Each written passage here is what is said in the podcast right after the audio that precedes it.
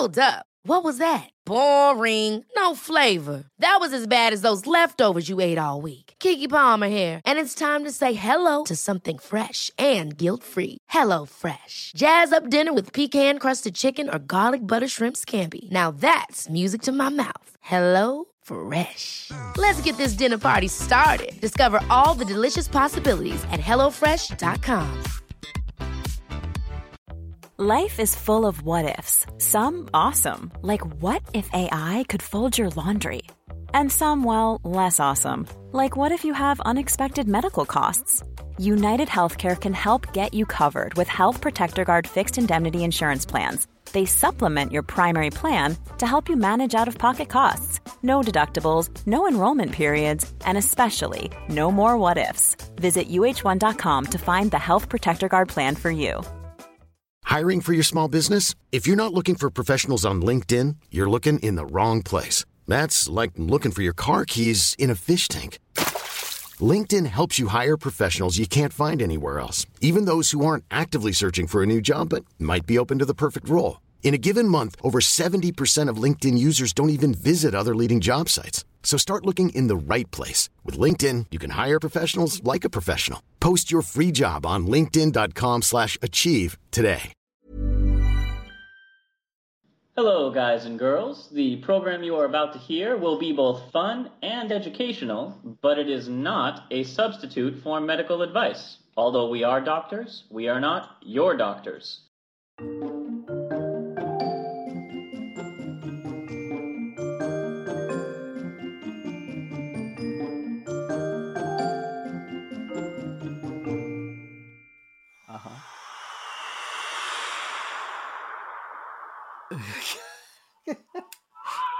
What?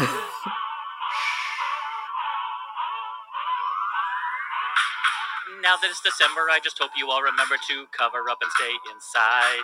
Because prognostications say low rates of vaccination mean a triple demic URI. Virus in the sky, virus in my eye, passing droplets through the air. If you're feeling like you need a dose pack starting with a Z, we're gonna teach you to beware. You're sneezing, cover up maybe. Avoid flu, get vaccinating. RSV's debilitating, so wash your damn hands and not chew. Red eyes, can't taste and can't rise, turning blue all night. That's COVID 19. No ventilating, I chew, nose drip, coughing, a kid, but you cool all night. That is RSV. Feel suffocating. Yay! Oh, wait. Fever, headache, and fatigue, especially in the elderly, is suggestive of flu or SARS. Don't forget pneumococcus as your body starts a ruckus. Grammy decrease just by getting those shots. Droplets in the sky, droplets in our eyes, spreading disease near and far. A simple bit of masking drops your risk of ever hacking up a lung or other body parts. You asked us, so we're advising. Trust us, boo. We sacrificing. Don't end up hospitalizing. Go get your vaccines.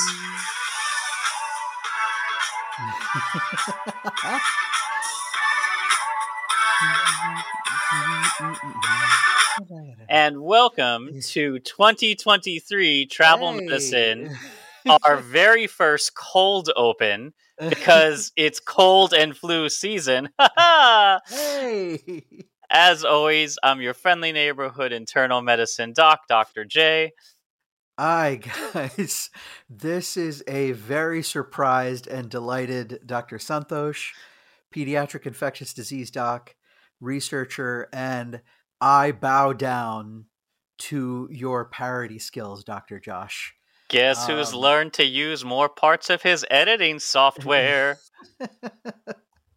that was so good. Oh my God. That's so good. I love it. Uh, for those of you interested, that will be available individually and separate from this episode on our other feed and possibly YouTube, because while I am learning editing, I am still not great at social media. So everything just goes up everywhere, Yeah. all over the place, spreading far and wide like those droplets. Yeah, absolutely. That's that's important for sure. Yeah. Uh, but we are going to start having a few more of the, we'll call them formal musical parodies as I try and learn how to TikTok. Doc Talk? TikTok. Ah, Although I don't know if that doesn't sound quite like it oughta, I guess. I, I don't know quite how to phrase it, but yeah. well, let's get into it. I know it's not a new season, just a new year, but we have a lot of fun stuff planned for this year. I have used our break to good effect, Yeah, writing, yeah. outlining, planning, while Santosh has been jaunting off having fun around the world. and usually it is th- there is a little bit of role reversal here. There, you know, oftentimes uh, for for those of you who are new in here, uh, yeah, Dr. Josh has a beautiful, beautiful travel itinerary uh, throughout the year and uh, wonderful friends to share it with, etc. And I uh, I do love traveling, I do, but I am quite settled with a family, and we uh, it's it's just tougher for me to you know be able to jaunt away. But uh, yeah, I I just came back from India, Josh, and for the first time ever, I think I was a tourist um, in my old, you know, uh, country of my origin. So not only just looking at, you know, my home state and city and everything of Bangalore, but actually traveling about a little bit and and seeing the state of Karnataka and enjoying. It was a fun time. So you picked up all the info about your state, the Banga lore, as it were. Uh, so the state is Karnataka. Uh, so yes, Karnataka. I got to uh, go around, and yes, I, I have pictures to share with you uh, soon. I got to visit my mom and dad's medical school, where they fell in love over a corpse. Uh, as one does. yeah, I believe that's how our relationship started as well. Absolutely, yes. They they shared a uh, cadaver for anatomy dissection, and that's how they met and fell in love. And so, yeah, I got to see. Who do you have to kill to get a date around here? I got to fall. I got to see their beautiful. Uh, you know the, the all the facilities, the anatomy lab, and um, I, I'll show you the pictures, Josh. They they actually have a beautiful museum uh, with preserved specimens. It's really just uh, it's a fantastic facility that they have there for education. Um, and and uh, yeah, I, I I'm excited to to talk about it if we want to do like a, a just the tip because Bangalore Medical College being a state facility is open to the public. Um, it's you know with with guidance and stuff people are allowed to go and visit um, because at least for the people of india it's their tax dollars that's that's paying for that facility so Probably not the cadaver lab. Uh, That'd be tough to get a foot in the door. yes yes that's correct but they do have beautiful libraries and museums and um, you can see where all of our wonderful medical students study uh, and you know the the knowledge that they gather etc it's it's really Please wonderful. do not feed the gunners. Just observe No, them through the windows. that's that's true. That's true. Yeah. Don't tap on the glass. Makes the surgical students very irritated. hmm Yes, that is true. So, I figured in addition to our musical, we should go back to, well, not go back. I figured we should return to one of our recurring segments to start the new year, bring everyone in fresh, new, Okay. and topical. Uh huh. Uh huh.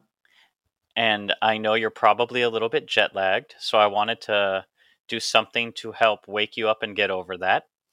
Oh yeah, absolutely. So, you know, so no no sleeping sickness, for instance. Right, That would be, I think. Uh, And and in the spirit of making you as awake as possible, Santosh, listening audience, it's time for another Around the World in 80 Plagues. oh man, I absolutely love it. And now with uh, you know new year, new headphones, I was able to very quickly uh, soften.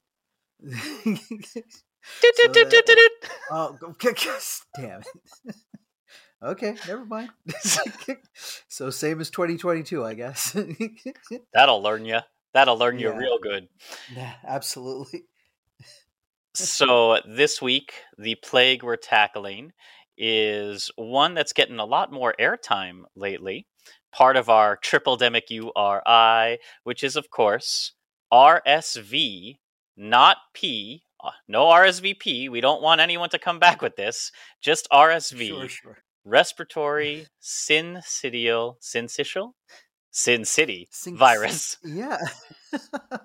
it, it does depend on how you like to pronounce it, and it, it differs on what side of the pond you're on, like where you learned English, etc. But yeah, it, it- over here in the United States, more often than not, you'll hear the term syncytial. So, uh, meaning uh, syncytia are what happens when individual cells kind of merge together. And in this case, it's due to the insult of the virus itself, which we'll be talking about, and partially a defense mechanism and partially a very kind of cruel trick that the virus plays on the cells so that it can propagate much, much more easily. And all this time I've been calling it syncytial. I've I've been missing out on perfect in sync opportunities. Like Yeah. I could have I could have opened up this episode with a cold open of it's gonna be RSV. Well, Yeah. damn. yeah, that's fair. Ah well.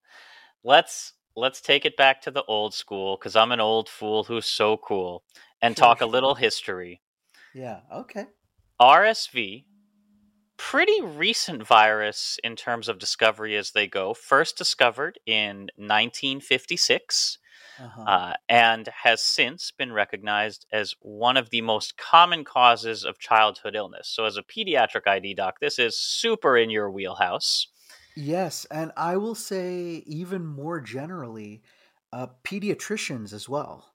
Um, this is one of the most commonly encountered viruses that a general pediatrician has to deal with. If you're a hospital physician, you're dealing with the more severe aspects of it. But if you're an outpatient pediatrician, you will see many, many cases of this particular virus acting as one of the most common causes of the common cold or just a you know a mild to moderate upper respiratory tract infection so very very common and very common especially in this respiratory viral season in this you know flu season However, although this is one of the most common causes of childhood illness, it was not originally discovered in humans. Yeah, that's true.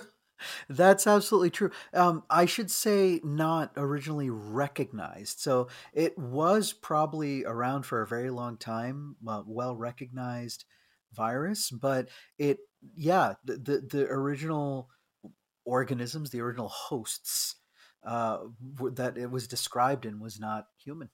In fact, close. in fact, I'll give you a hint.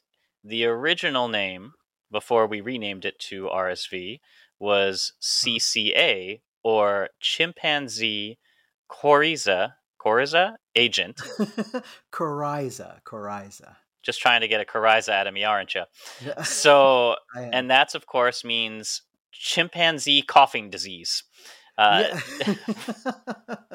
well, coryza, th- uh, you know, so we talk about, you know, when we have measles, right? Cough, coryza, conjunctivitis.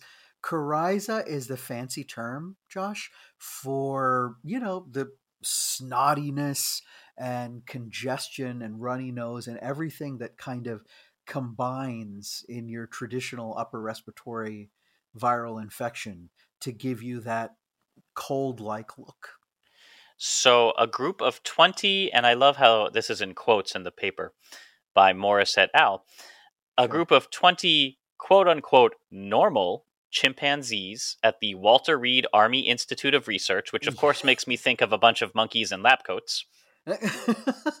they they were test subjects, yes. Right, like grad students. Sure, sure. I, I would say the difference being they're there against their will, but um, a, a hey, hey, of, the grad students knew what they were getting into, Santosh.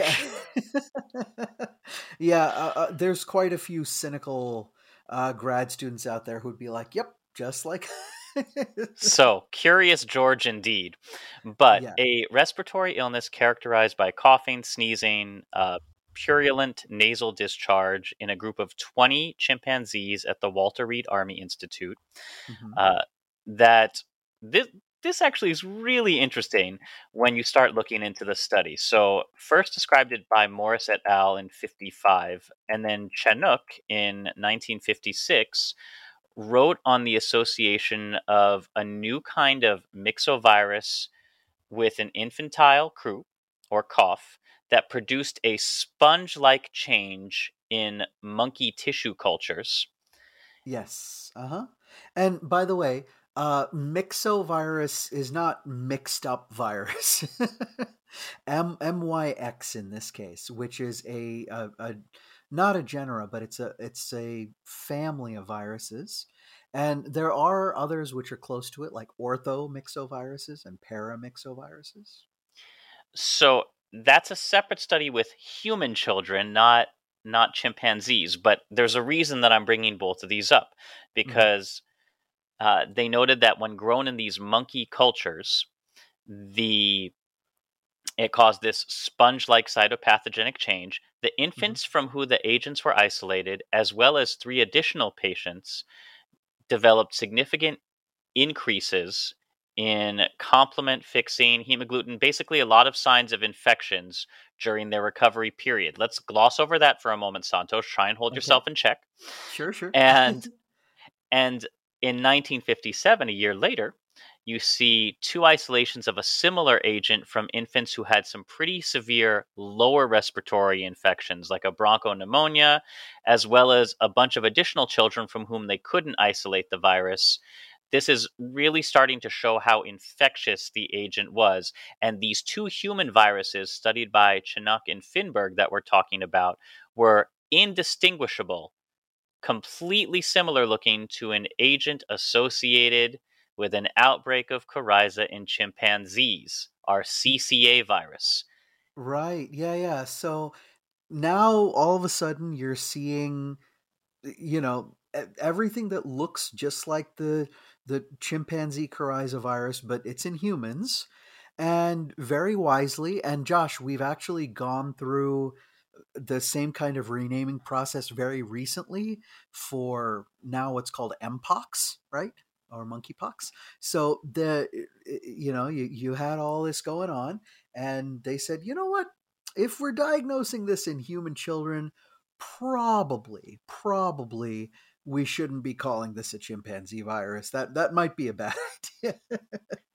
So yeah they they named it based off of the pathology what you saw under the microscope and you had to prove it you actually had to go through using sera so that's the antibodies to show that um, you know which antibodies neutralize what you know and and you had to really show in that day and age when you didn't have good genetic testing and all that kind of a thing that hey these two are actually one and the same.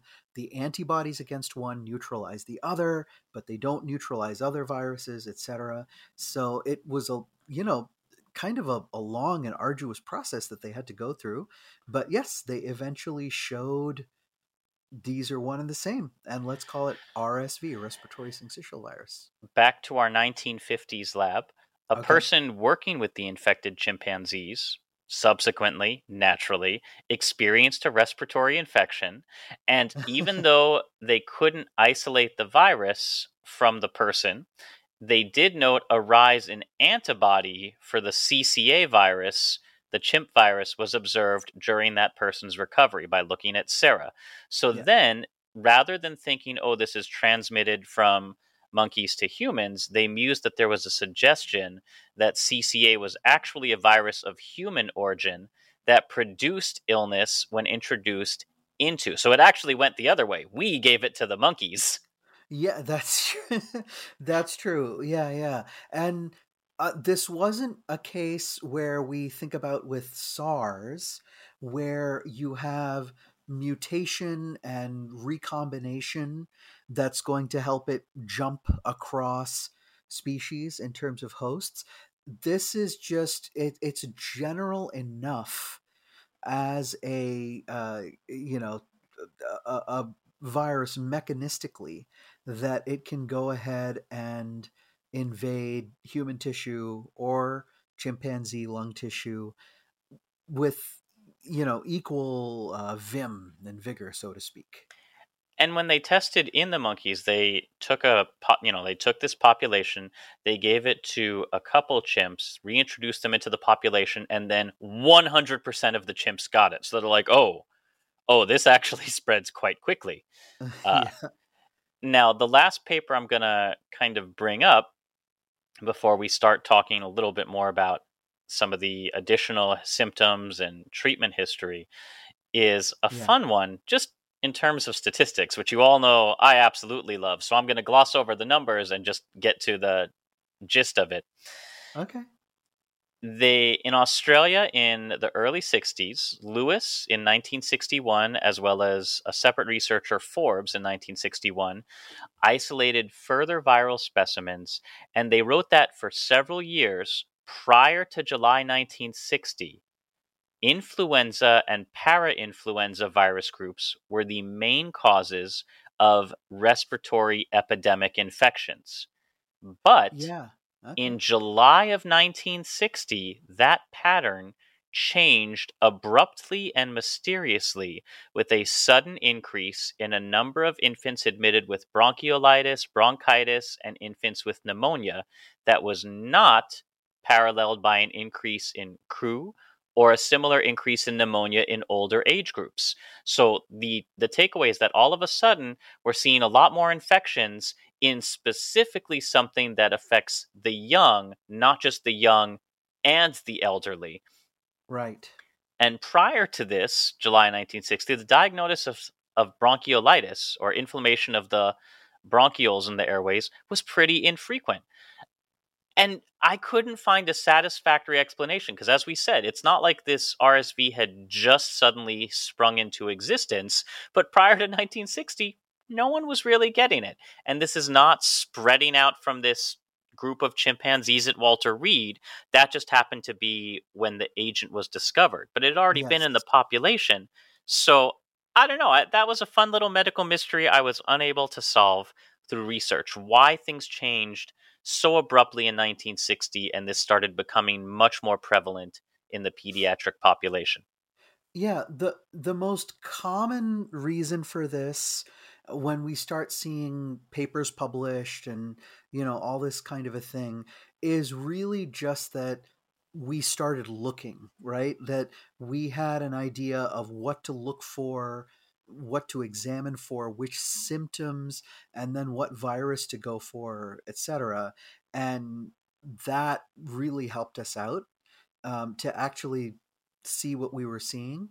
Um, I tried to do this too, and uh, you have to go back a little bit and use search words such as wheezing uh, and and you know kind of describing the symptoms that don't include this entity of bronchiolitis per se.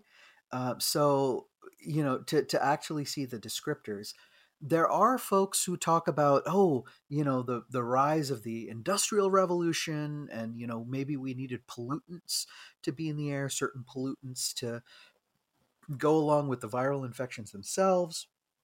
We do know, Josh, that the more and more that we saw premature children who were born with immature lungs and who would have chronic uh, lung disease of neonates because they were born premature they needed respiratory support as babies and then they were much much more prone to their lungs closing up and shutting down.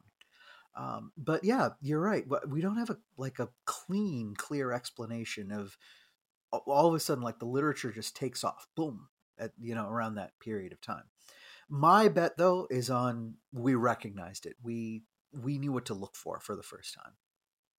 Maybe, but again, we see very clearly para-influenza and influenza and all of a sudden there's this newer agent so yes Yeah. we're recognizing it which would explain a proportionate increase but just not i don't know i'm not satisfied with that explanation Yeah, yeah, yeah. I uh, I get you. I get you. There are, you know, new and emerging illnesses. You know, pertussis is actually, for instance, a, a fairly young thing. SARS-CoV-2, brand new, uh, you know, in 2019.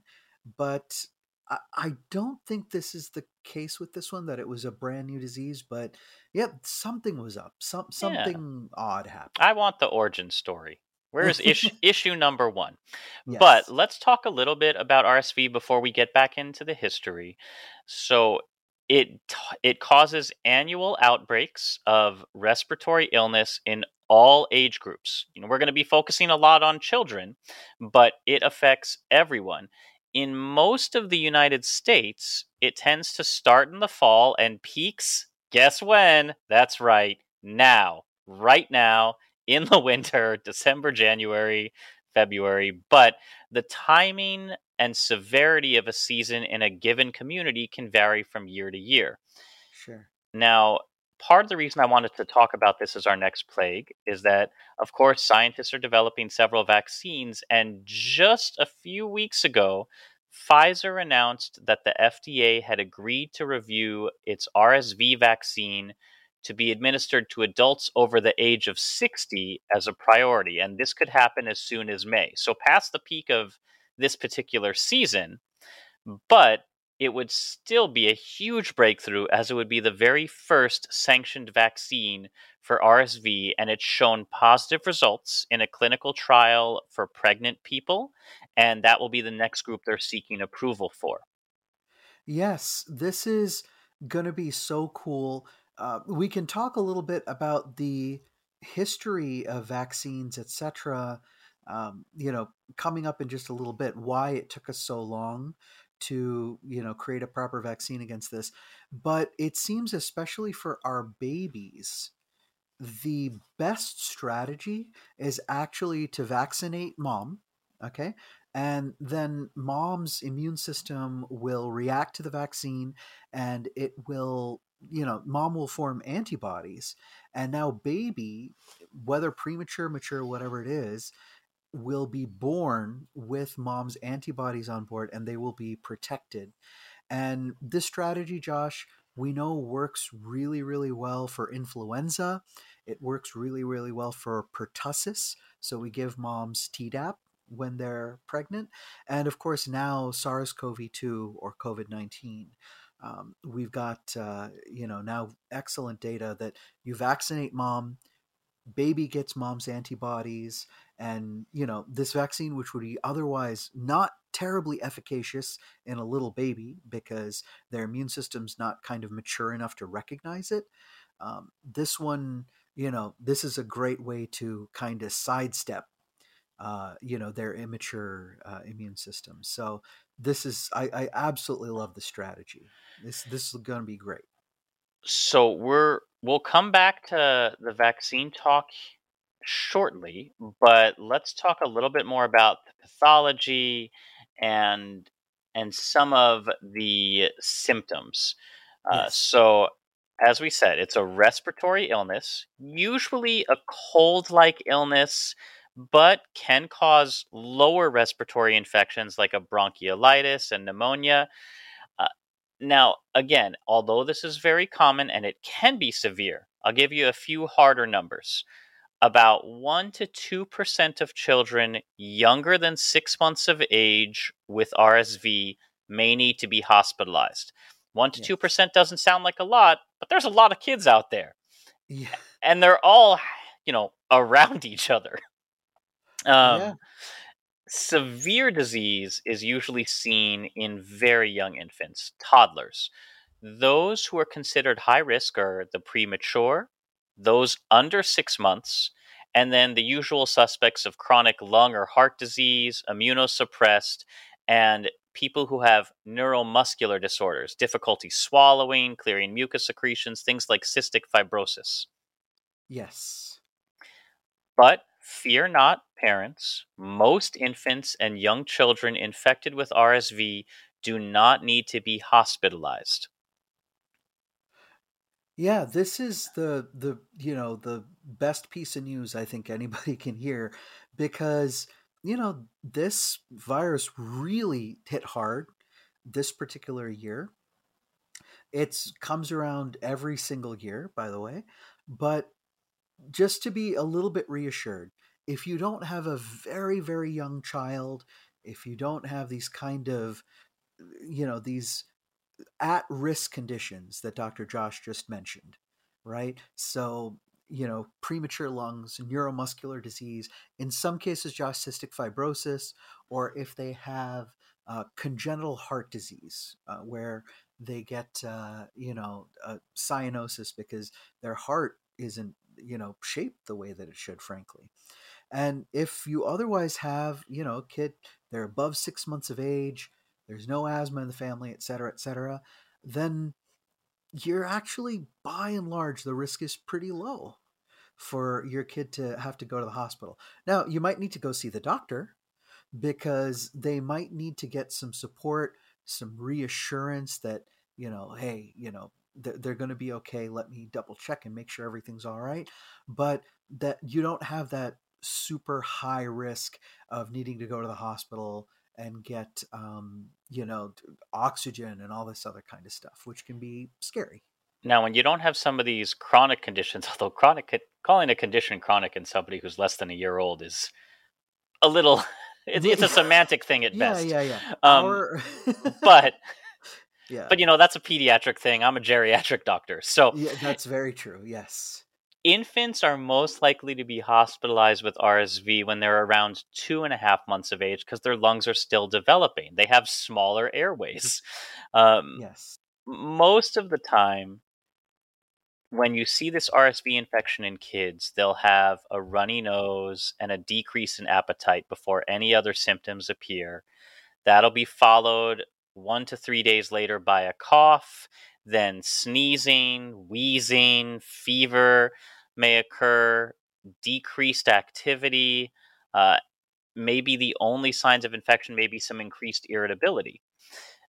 Sure. As compared to adults who get infected, usually have mild or no symptoms, more looking like a cold, an upper respiratory tract infection, which again, runny nose, sore throat, headache, fatigue, uh, a full disease course in adults usually lasts less than five days. You know, it's it's gone by the end of the work week. Although, just like in kids, adults. Hiring for your small business? If you're not looking for professionals on LinkedIn, you're looking in the wrong place. That's like looking for your car keys in a fish tank. LinkedIn helps you hire professionals you can't find anywhere else, even those who aren't actively searching for a new job but might be open to the perfect role. In a given month, over 70% of LinkedIn users don't even visit other leading job sites. So start looking in the right place. With LinkedIn, you can hire professionals like a professional. Post your free job on linkedin.com slash achieve today.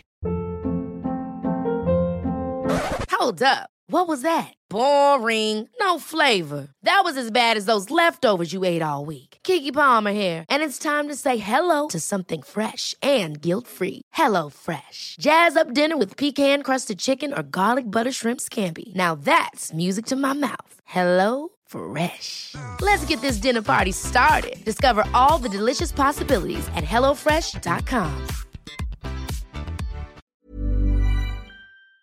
May have more severe symptoms if they are over 65, have chronic lung and heart disease, or are immunosuppressed, and it can lead to an exacerbation or trigger asthma or COPD or AFib. So if you have other of these chronic conditions, an RSV infection itself may be completely unnoticeable, but it will set off your body's other chronic diseases. Yeah. Right. So, you know, start with something like asthma, all of a sudden you get hit with this and it makes things worse. So that's the concern. That's the main concern. And, you know, this is the same type of idea we think of with COVID. Um, you know, that we start with, okay, there's there's someone who's at risk for severe disease. Then they get COVID. And this is when people get into weird conversations about like oh did they die from covid or did they die with covid? These are kind of the things that we have to think about but in essentially you have an interaction between two conditions going on that makes things much much worse than either of the conditions alone or by themselves. So let's circle back around now that we know what some of the symptoms of RSV look like. Uh, yeah. I'll tell you very briefly just the pathology, the, the hardcore bio for all my med students out there. It's a member of the pneumovirus genus of the family Paramyxoviridae, sure. which is it's a negative sense RNA with an encapsulated genome and a lipid envelope. Most sure. of our listening audience is not going to be super interested in that, but it's important and you'll learn why shortly. That envelope is a plasma membrane lipid or fat bilayer that has three glycoproteins. This is the important part. Take notes. The F protein or fusion protein, that's what helps it attach, or that's what helps it merge with the cell. The attachment or G protein and the small hydrophobic SH protein. RSVF, that fusion, is the main neutralizing antigen, highly conserved, meaning most versions of RSV have the same version of the F protein, and that's the one that's essential for the virus to be viable, to actually get in and do what it's trying to do. The yeah. G protein is a protective antigen that's what triggers your antibodies to attack it. Both of those antigens, F and G, are the candidates for vaccines and targets for monoclonal antibodies. Now, let's go back to the history. Bear with me, wake back up. um, so, well, just want to put it all together real quick. Okay. So you've got one protein which helps the virus do its thing to actually fuse together cells, fusion, F protein. And then the G protein is one of the most prominent antigens on the surface of the virus. This is what our antibody recognizes. All right. We're going to be talking about monoclonal antibody. Now, this is a form of immunization we oftentimes call it passive vaccination because you're actually not showing the body an antigen. You're actually raising up the antibodies and giving the antibodies themselves as protection. So if those terms come up, you know, don't don't be afraid. so yes. If we have known about RSV since the 1950s, why have we not developed some sort of vaccine before now? Well, interestingly, a word you never want to hear a doctor say. Yeah, yeah. In 1966, there was a vaccine being developed, a formalin, formalin being similar to formaldehyde, like what we preserve our corpses in. Yeah. Uh, a formalin inactivated vaccine against RSV was administered to infants and children in four studies in the US. The ch- immunized children were then exposed to RSV in the community, and children who were seronegative for the virus before getting vaccination, unfortunately and unexpectedly, experienced a pretty significant increase in their subsequent infections. They got more frequent infections, they got more severe infections, and sadly, a couple children died. And this pretty much ended all research into a RSV vaccine from the 60s until very, very recently. Yeah, this has happened to us a couple of times, Josh. There was an era in vaccination where this was kind of the best technology available to us we took the entire virus, the whole virus, okay, and we went ahead and we inactivated the thing. We we shut it down using formalin. Formalin is uh, it, it's a material and I don't know if as... this is going to be the best analogy. It might be a little dated for some of our listeners, but think okay. of it like the dip in Who Framed Roger Rabbit. It's a, that's actually pretty fair. I, I, I think that's okay. The uh, well, the the dip dissolved, you know, kind of a thing. What formaldehyde and formalin does is it cross links certain proteins. So it inactivates the virus by actually sticking its proteins together, right? Now, the the formalin doesn't come along into a person's veins you know, or anything when you inject it. You wash away the formalin, okay? And the idea is well, you're presenting the body with the entire virus, so it should recognize it and it should be able to shut it down.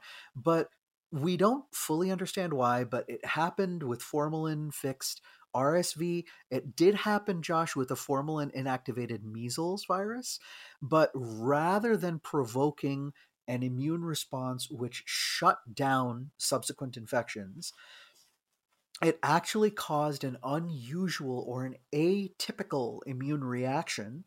And then the subsequent infections were actually a little bit severe, a little bit, you know, hyper. So it, it didn't have the desired effect.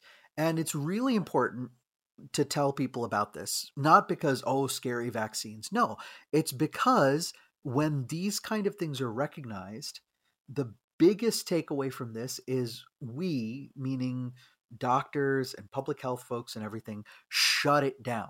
It was very quickly recognized and it was said, okay, no more. All right, we, we're not using this vaccine anymore. And that happened. That happened historically. And I'm very happy to say that the mm-hmm. surveillance and everything about it worked really well and we shut it down. But of course, the scare from this, you know, two children died as a result of receiving the vaccines in the studies, which meant everyone just said, all right, well, you know, I guess we're just not going to be able to develop a vaccination for this. And this is, well, not long before the era of misinformation, but you can imagine how that would pay out now in the world of 2023. So, now let's get into a little bit of this one. So, rather than continue trying to make a vaccine from inactivated virus, which led to a lot of highly technical explanations for why it caused this reaction that I will link to in the show notes, but it's it's a little heavy for this show. Um, yeah. Researchers have been attempting to make a protein-based vaccine. Remember F and G? I know you yep. do, in which an isolated component of the virus, like a surface protein, is then used to trigger a protective immune response. So we break it off like a piece of that Kit Kat bar. yeah. Rather than using the whole thing. And a major breakthrough came when scientists like McLellan characterized the different conformations of protein F. So, protein F exists in two different forms a post fusion form that's very, very stable, mm-hmm. and a pre fusion form that is not. The protein that we're trying to use to make a vaccine takes on the pre-fusion form when it's still unstable and would have more trouble attaching. So when the virus and host cell are coming together, the protein-based vaccine would for lack of a better word, cockblock them. Yeah. there there are better words, but I, I like it. there may be better words, but yeah. I think that is the most accurate descriptive one. Sure. Um, and it will then transition to a second form once the infection's taken hold. So prefusion F is a very unstable protein, but that's what's fully active and therefore gives you the most robust immune response. So that was what was needed to make an effective vaccine. And that is what is essentially being tested. Yes, correct.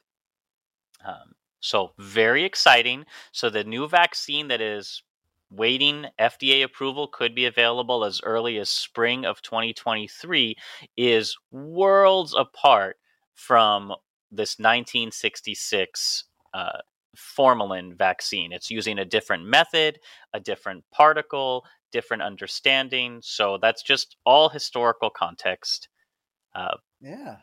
please be aware. Um, yes.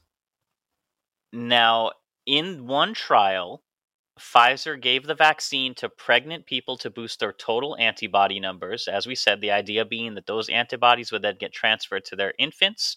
And in their press release, they said that this strategy had an efficacy of 81%, 81.8% against severe cases of RSV in the infants in the 90 day postpartum period. So, right after being born, that first month and a half, 81% of the severe cases, the ones that could put you back in the hospital or keep you there, were protected against. Wow, that's that's really beautiful. On the other end, my end of things, in another phase 3 trial, it was reported to have an efficacy of 85.7% at preventing severe disease in adults over the age of 60.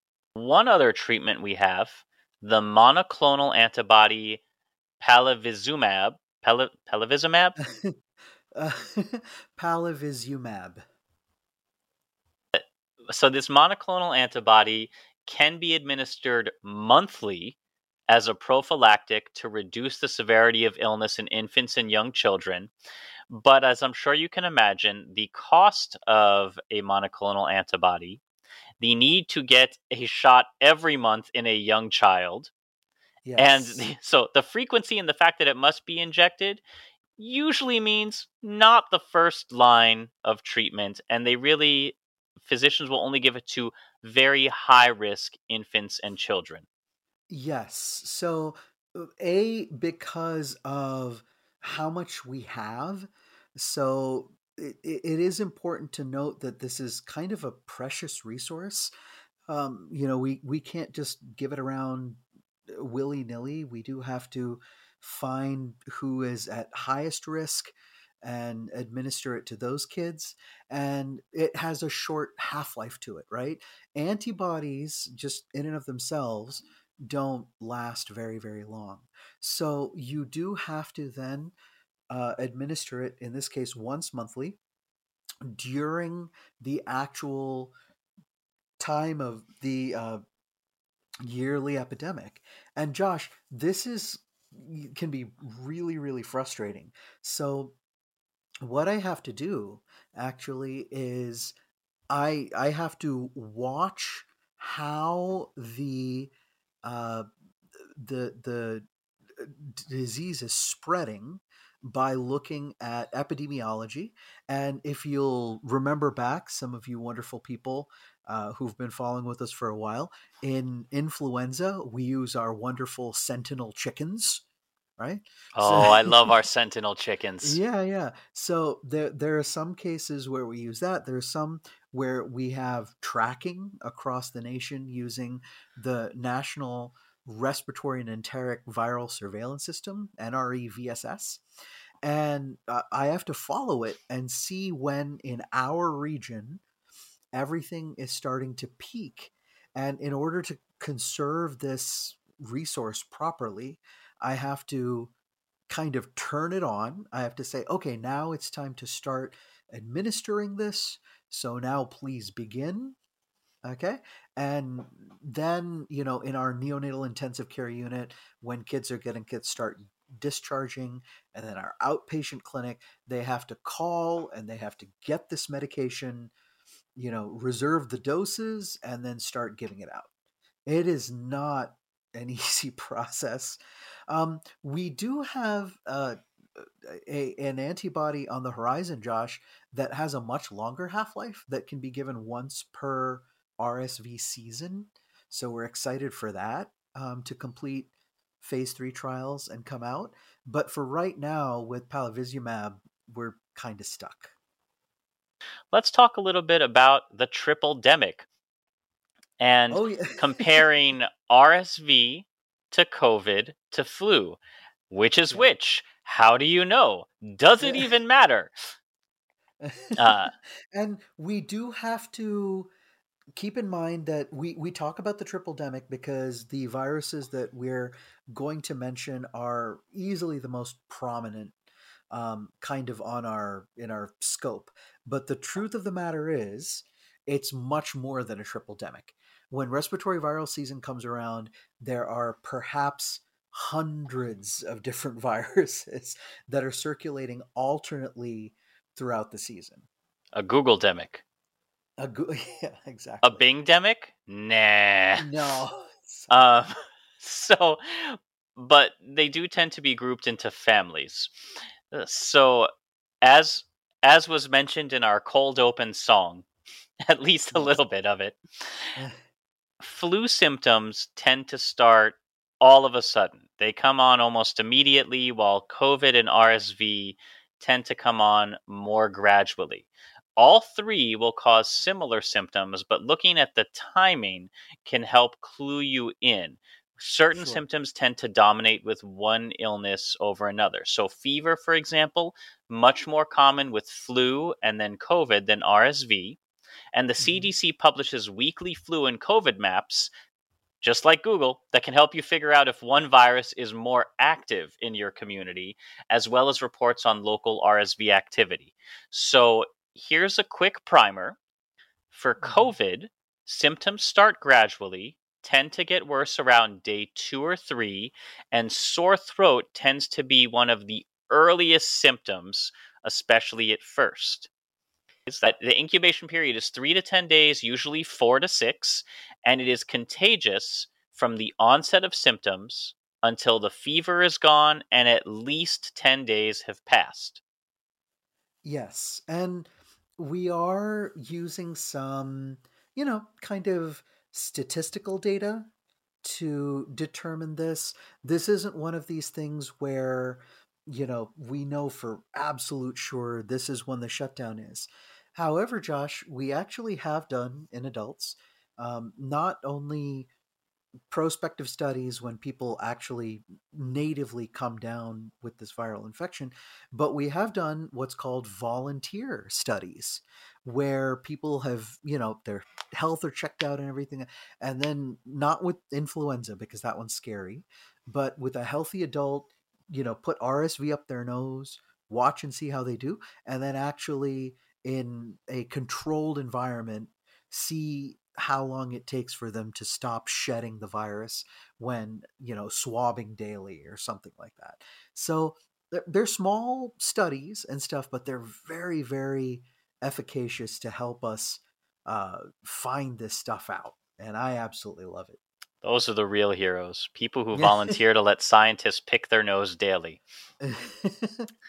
it's Uh, true. Volunteer respiratory viral studies, uh, as was done in Salisbury, England, at the Common Cold Research Center, I believe it was called. Yeah, cold Um, camp. and- yeah, yeah, exactly. And others such as that. They've really given us beautiful data on the dynamics of these viruses. And then, you know, we can go on and extrapolate from that and be able to give these type of guidelines um, So- for viruses.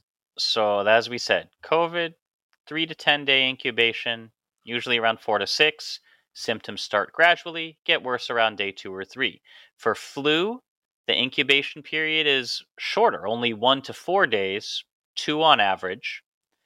It is contagious one day before the symptoms start and up to seven to 10 days after symptoms, including fever, begin.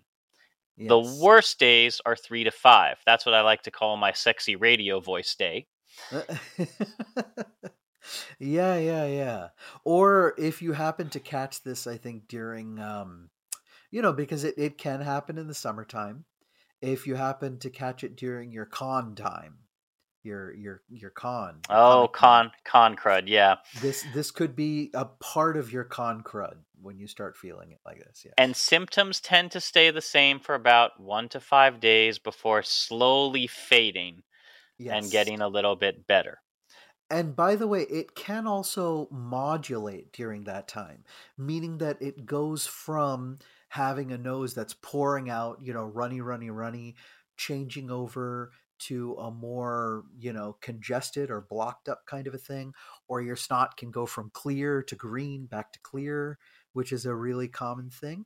Um, or it can go from throat to nose, then down to like a tickle, like a cough. So, But- um, don't, But don't with flu, Yeah, you yeah. tend to see much more again fever very common in flu especially in the elderly Mm-hmm. along with body aches myalgias uh, you don't really tend to see muscle aches as much in covid or rsv covid tends to have more diarrhea or gastric upset rsv we'll talk about in a moment flu really hits you in the body as well as the lower respiratory tract Yeah, that's it's a big hallmark of, you know, I'm I'm coming down with something, I'm coming down with the flu.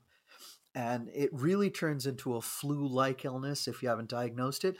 If people say that, oh, not only am I high fever, but that achy, crampy kind of feeling all over where your arms and legs feel heavy. That's that's a that's a big hallmark of flu. Now, RSV, the incubation period again is about two days, and it is contagious again about seven to 10 days after symptoms, which are tend to be at the worst on day five, so about halfway through, and then people start to gradually feel better. People with RSV get a huge surge in mucus production, which is why most of the RSV symptoms are related to runny nose and congestion. Yep. Snot, snot, snot. Even if you have RSV, most people don't usually test for it because there's no treatment yet. We are talking about the vaccines, we're talking about those monoclonal antibodies, but there are generally no accepted treatments other than supportive care. And even in the severe cases, it's supportive care in a hospital.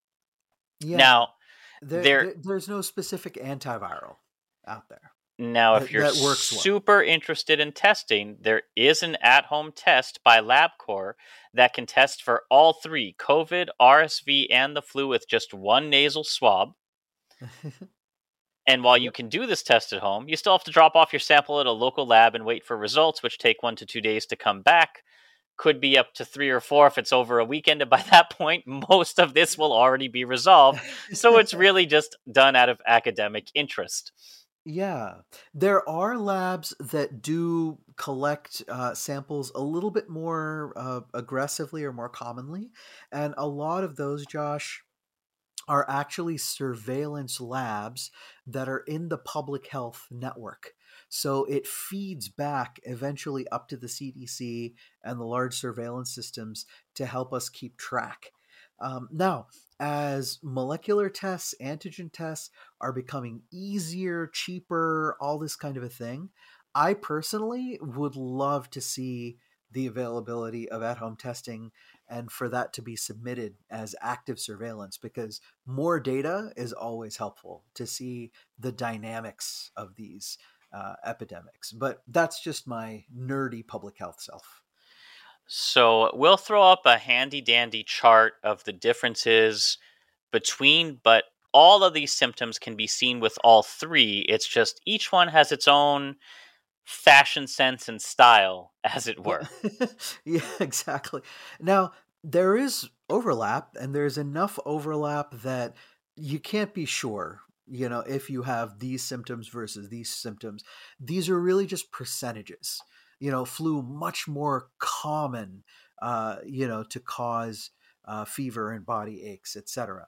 But you know, for for us, when we're sitting there as doctors, we can use these as predictors, and I think much more importantly, Josh, we can use it to do things like, okay, hey, you know, if we maybe don't have as much availability for flu testing, this person over here who has uh, you know, body aches and fever, as well as their respiratory symptoms, it, it's probably going to be a better idea to test that person for flu versus this person not. Because, of course, for influenza, we do have antivirals that work uh, semi okay to help you get better faster. Yeah. So that's it for this week. I hope that that was enticing and infectious enough that you come back and continue to visit with us through the rest of the year. We do have, of course, journal clubs as well as some more guest episodes coming up, including one where we will talk some sports medicine because I have not been living under a rock and did notice that we've had a perfect opportunity coming up in the future. For now, however, let's leave off with a just the tip again from Bangalore. Yeah.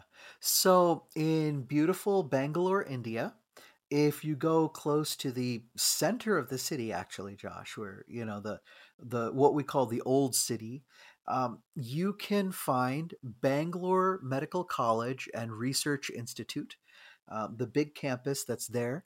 There is what they call the undergraduate and graduate campuses. So in India, as with many other countries around the world, including the UK, medical students are actually by and large chosen from their 12th grade. So what they call pre-university college is, you know, 10th, 11th and 12th grade. So that actually they'll be testing and going into medical school a 6-year program, boom, straight from uh, you know, when they're 18, which is scary if I kind of think about it. So that undergraduate campus is where you earn your MBBS, which is called the Masters in Biology Bachelor of Science. And that's the undergraduate medical degree. And that campus, Josh, absolutely beautiful. They've got a brand new building for all of the undergraduates that was put up in 2018 with beautiful new lecture halls. But I think the hallmark for me and I'll definitely send you some pictures um, that I was fully allowed to take, given permission by one of the assistant professors there who took me around.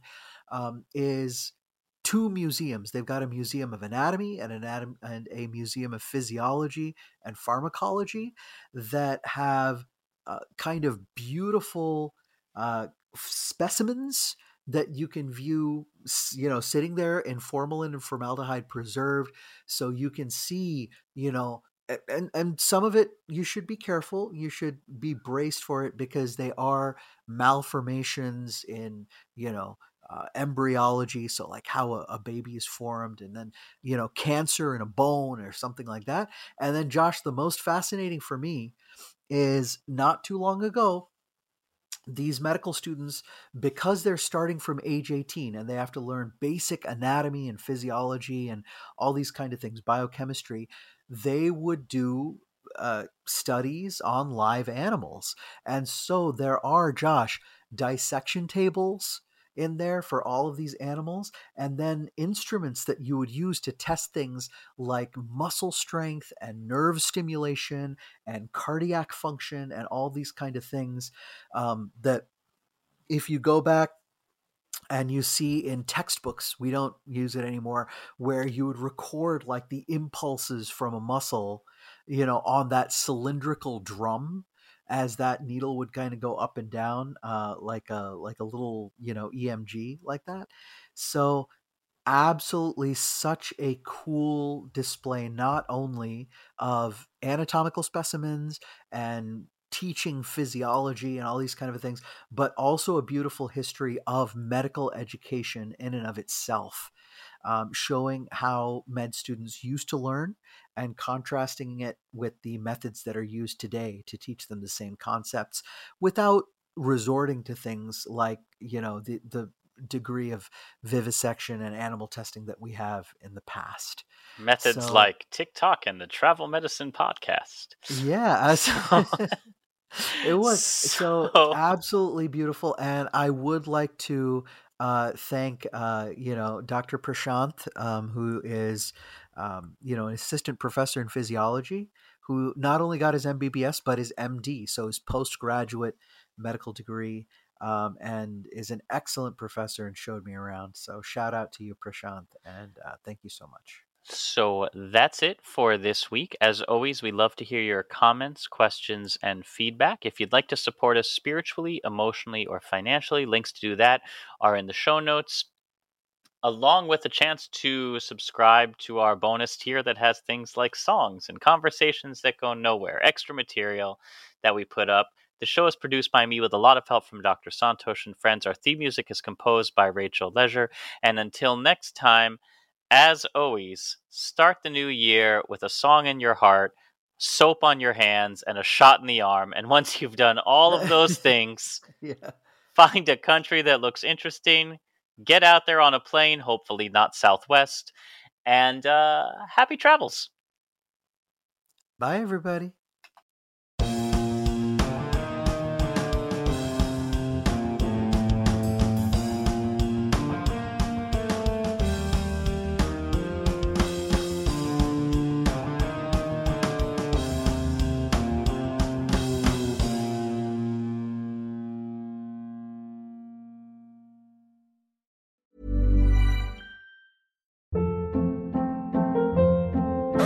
Hold up. What was that? Boring. No flavor. That was as bad as those leftovers you ate all week. Keke Palmer here, and it's time to say hello to something fresh and guilt-free. Hello Fresh. Jazz up dinner with pecan-crusted chicken or garlic butter shrimp scampi. Now that's music to my mouth. Hello Fresh. Let's get this dinner party started. Discover all the delicious possibilities at hellofresh.com.